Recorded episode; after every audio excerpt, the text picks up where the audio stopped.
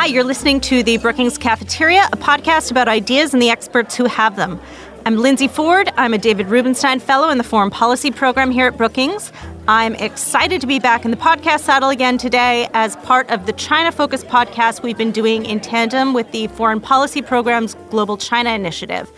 We're going to be rolling out a new set of papers for the Global China Project this month, looking at China's relationship with other major powers. So today, we're going to talk about the China Europe relationship and how China Europe dynamics have evolved in recent years. I am thrilled to have my colleague Tom Wright, who's the senior fellow and director of Brookings Center on the United States and Europe, here with me today. Tom, thanks for coming. Thanks. It's great to be here. So it's a perfect moment to be talking about China Europe ties, not just because we're rolling out these papers, but also because you and half of DC and the entirety of my Twitter feed have all returned recently from the Munich Security Conference, where, unlike maybe a decade ago this year, a major focus of the conversation was China.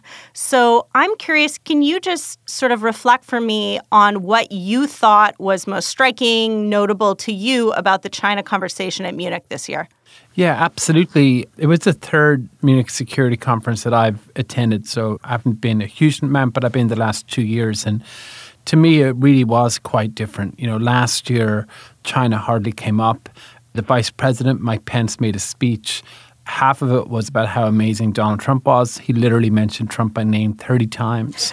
and the rest was on how awful the Europeans were over Iran and Venezuela.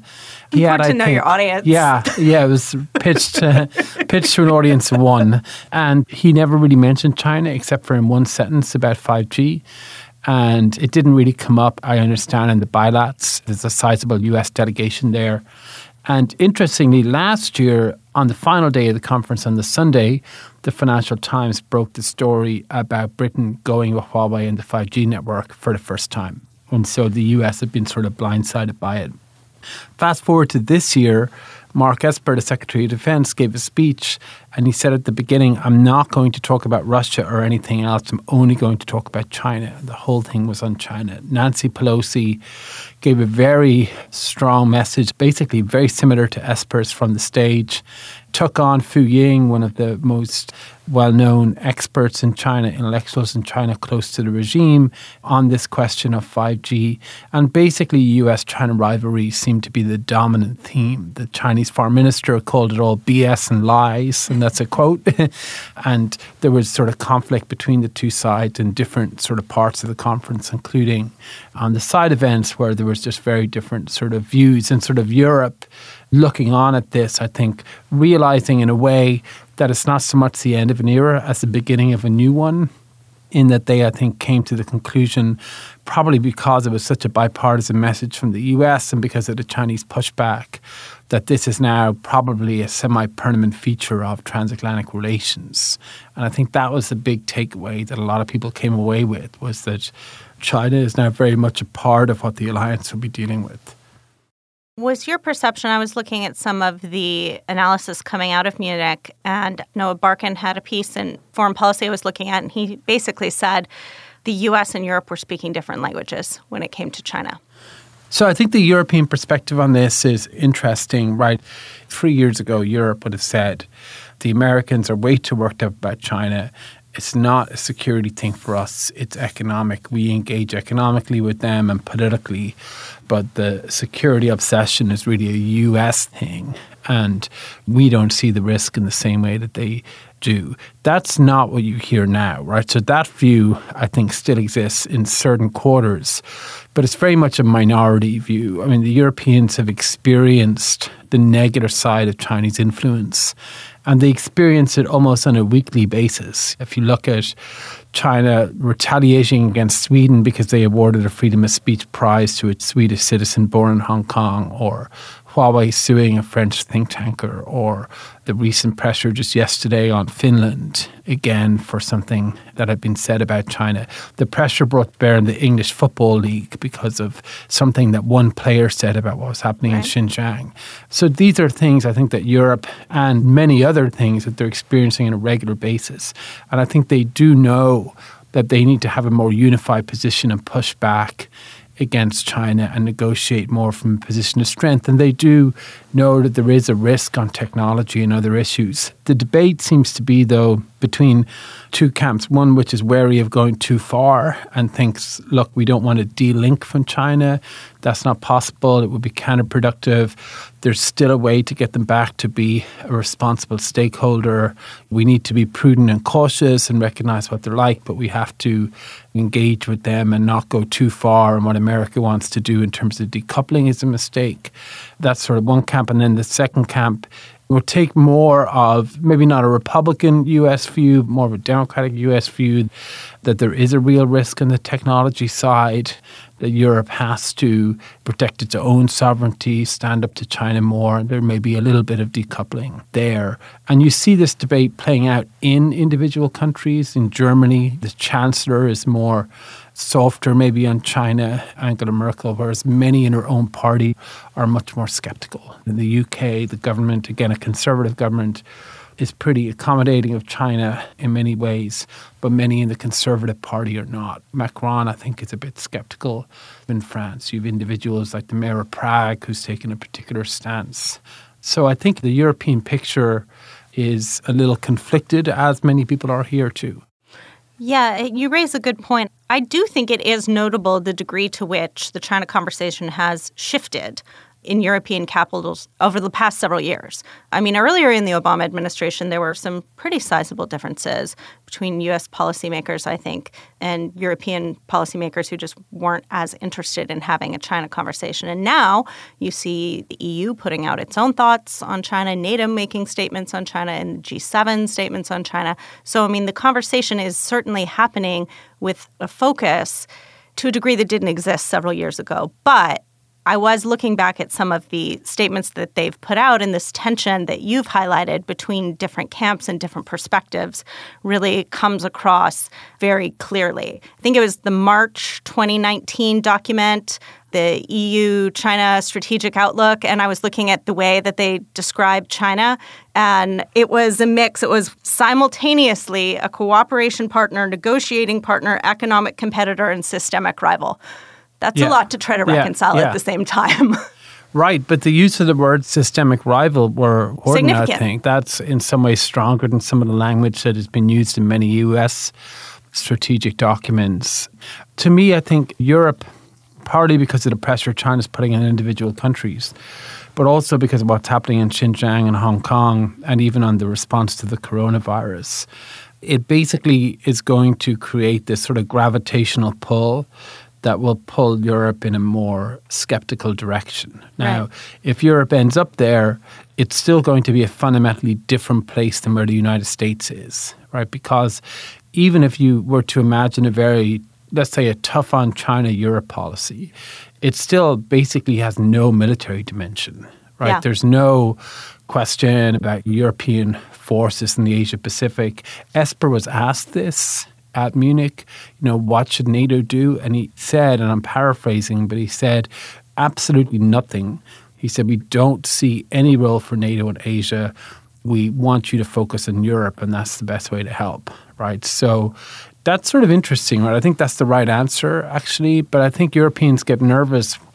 They get most nervous when this thing is framed as neutrality or alliance in a time of war, right? right?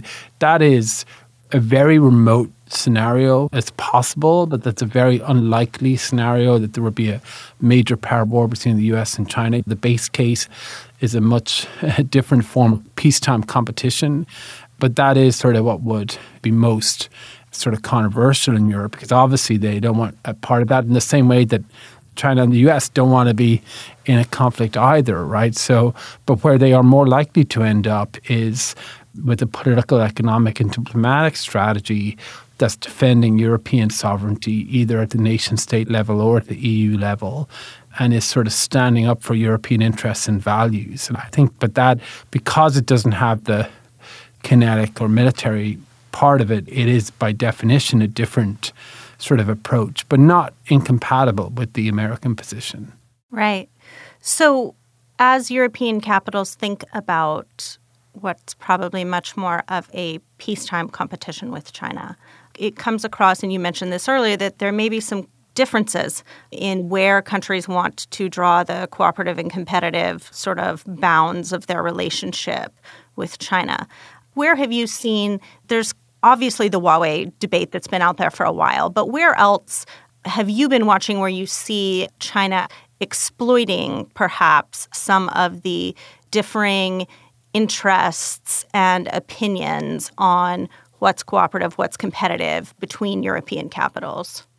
Yeah, I mean, I think that the 5G and tech side of it is, if not quite the center of gravity of this, is pretty close to it. And it's not just about 5G, it's about future technologies and AI and quantum computing. And it's the need to have sort of a democratic alternative or option in addition to what Huawei or ZTE or whoever it is is offering from the Chinese side, which is obviously pretty heavily subsidized and supported. So, you know, at Munich, that was the dominant theme, and questions were raised about the fact the US didn't have an alternative and the administration's been very slow to work on this. So I think that's one piece, but you mentioned that already. But just setting that aside, the one I've noticed most probably is on the political side, mm-hmm. which is China's desire really to keep Europe relatively divided on China and to compel the individual countries not to say anything critical. Right. You know, so not to mention Xinjiang, don't mention Hong Kong, don't meet with the Dalai Lama, don't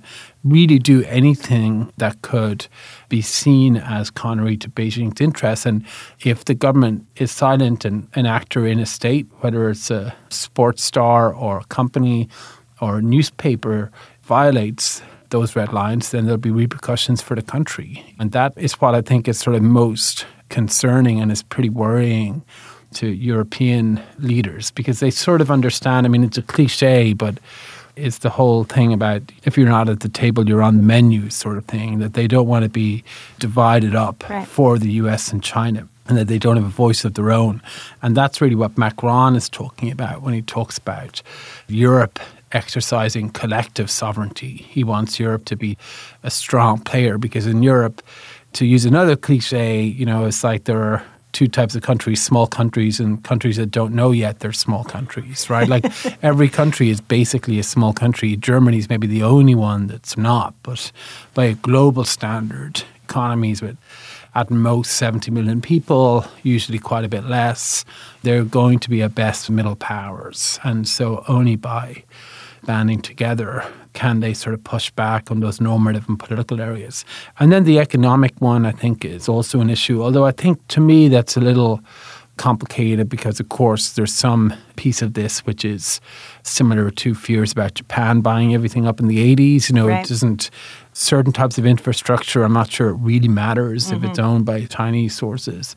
There are certain checks and balances there. Other types, like on the tech side or other areas are more sort of sensitive, and I think it is an issue. You mentioned in your talking about small countries and yeah, countries that yeah. don't know they're small yet, but I mean, some European countries might look to Germany as sort of a larger European country that could kind of help rally everyone together. And yet, there's been some consternation from the French, from the Americans as well, about maybe where Germany is in how it's thinking about China. I mean, notable, I think, that following Tsai Ing wen's recent election, that Angela Merkel didn't put out a statement congratulating. Oh, she um, didn't? She did not. I didn't notice that, yeah. Yeah. Talk to me a bit, I guess, about where you think the state of the debate in Germany has right. been, and could that shift in the coming years, a post Merkel right. Germany. Yeah, just one sidebar on Taiwan. I was there around the time of the elections, and one of the things Taiwan officials said, which I thought was sort of interesting, is that the level of support they got for the election from Europe was significantly larger than before. That is and notable. they thought they'd gotten more messages, they were more substantive and longer. And also, they had more engagement with Taiwan, not obviously recognition or anything like that. That's obviously not on the cards, but just engagement and economic right. engagement. And they thought there was an uptick there, and they thought it was partly related to the changing views of China and Europe. But it is interesting. I didn't know that Merkel had not put out a statement, and that is significant and concerning. I mean, Germany's always had a pretty close relationship with China politically. I think there are a lot of different reasons for that. One of them is economic. A political reason is that China is always seen in its interest to engage Germany as sort of the good defeated enemy from World War II as opposed to the bad defeated enemy of Japan. So they like sort of saying to Japan, Germany is the model, you're you know, you're not Right. like Germany. So there's some of that as well. But Merkel has always been politically engaged and they would be sensitive, the Germans, if you said you view this as an economic opportunity, they would say you don't really understand what we're doing because we're engaging very comprehensively in the hope that we can steer China really in this responsible stakeholder direction. And they felt they did that fairly systemically.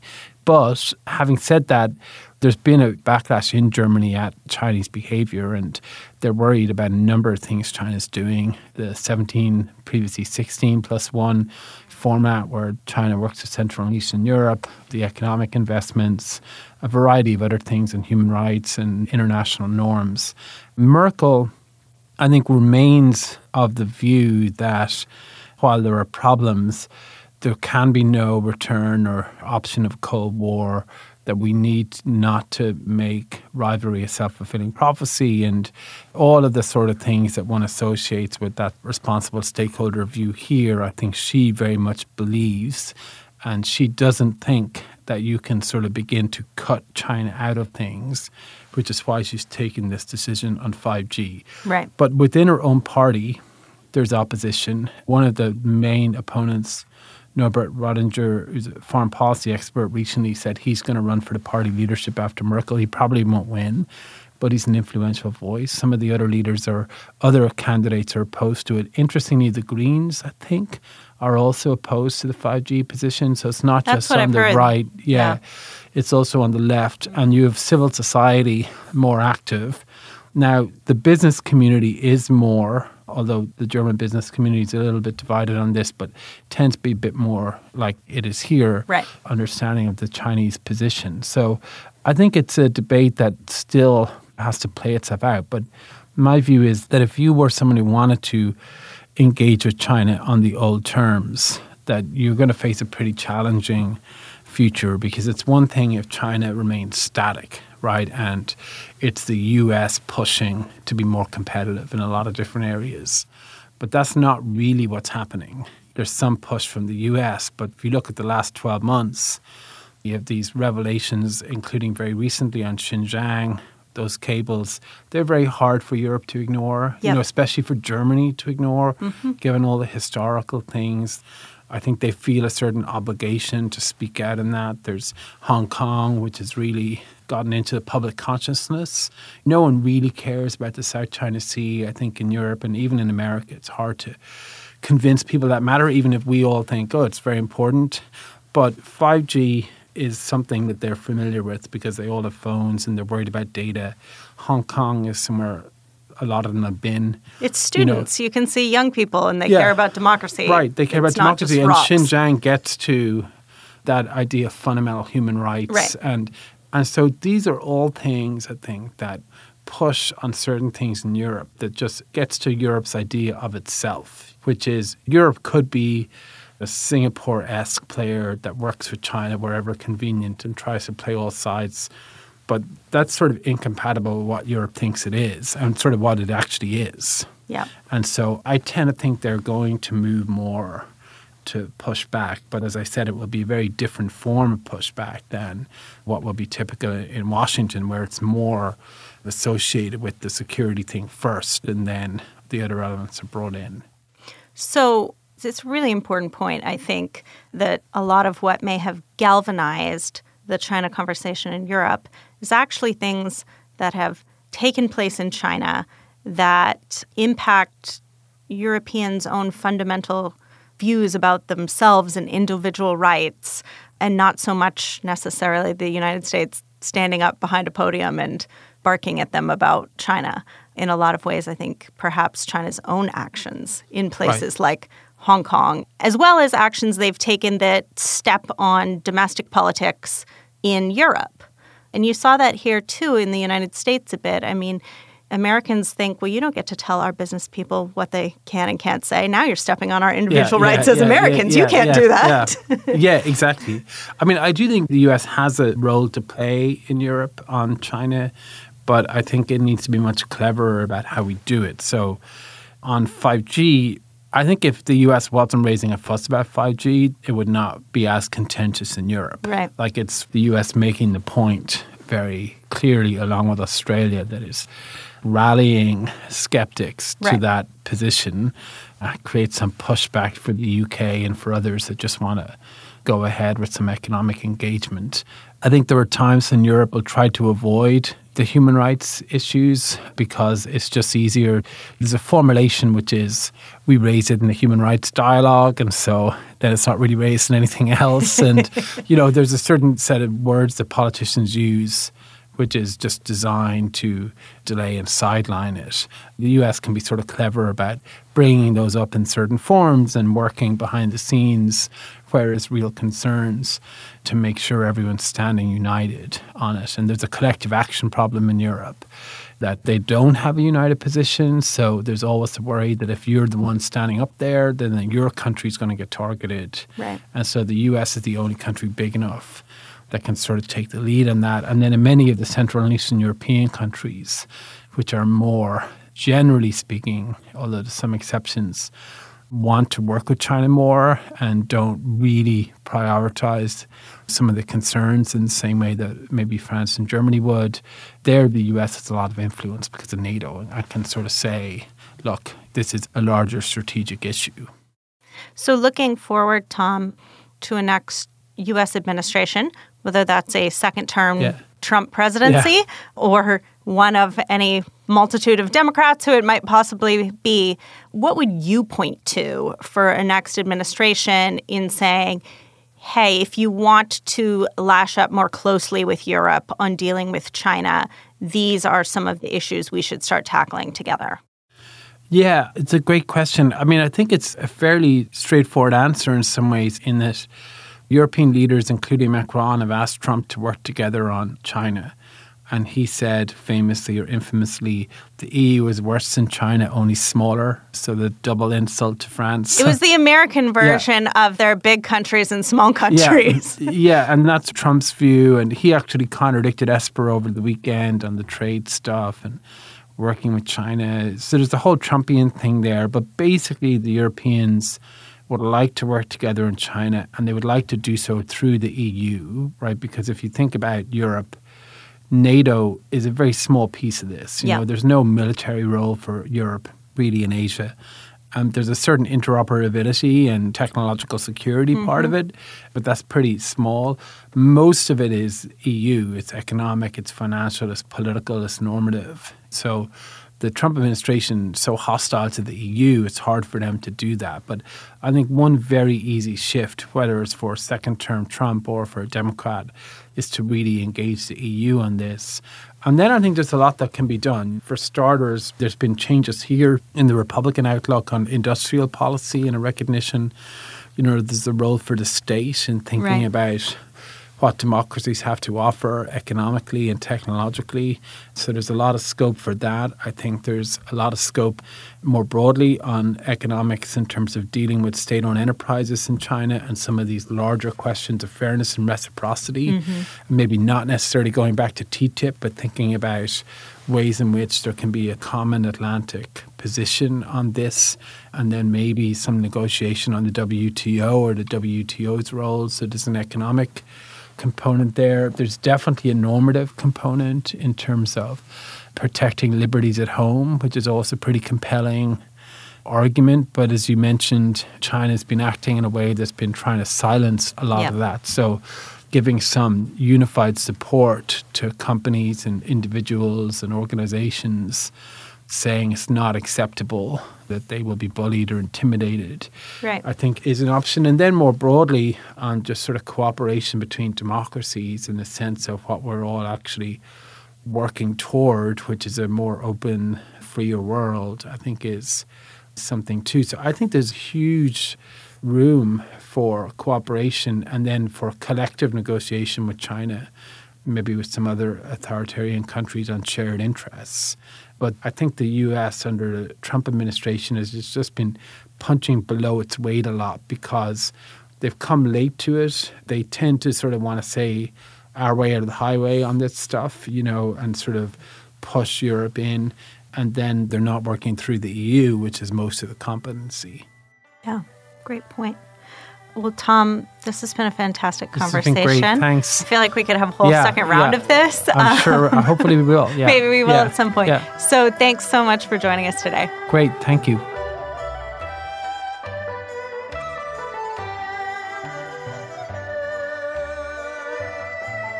The Brookings Cafeteria podcast is the product of an amazing team of colleagues, starting with audio engineer Gaston Reboredo and producer Chris McKenna. Bill Finan, director of the Brookings Institution Press, does the book interviews, and Lizette Baylor and Eric Abalahin provide design and web support. Our intern this semester is Amelia Hames. Finally, my thanks to Camilo Ramirez and Emily Horne for their guidance and support. The Brookings Cafeteria is brought to you by the Brookings Podcast Network, which also produces Dollar and Sense, The Current, and our events podcasts. Email your questions and comments to me at bcp at brookings.edu. If you have a question for a scholar, include an audio file and I'll play it and the answer on the air. Follow us on Twitter at Policy Podcasts. You can listen to the Brookings Cafeteria in all the usual places. Visit us online at brookings.edu. Until next time, I'm Fred Dews.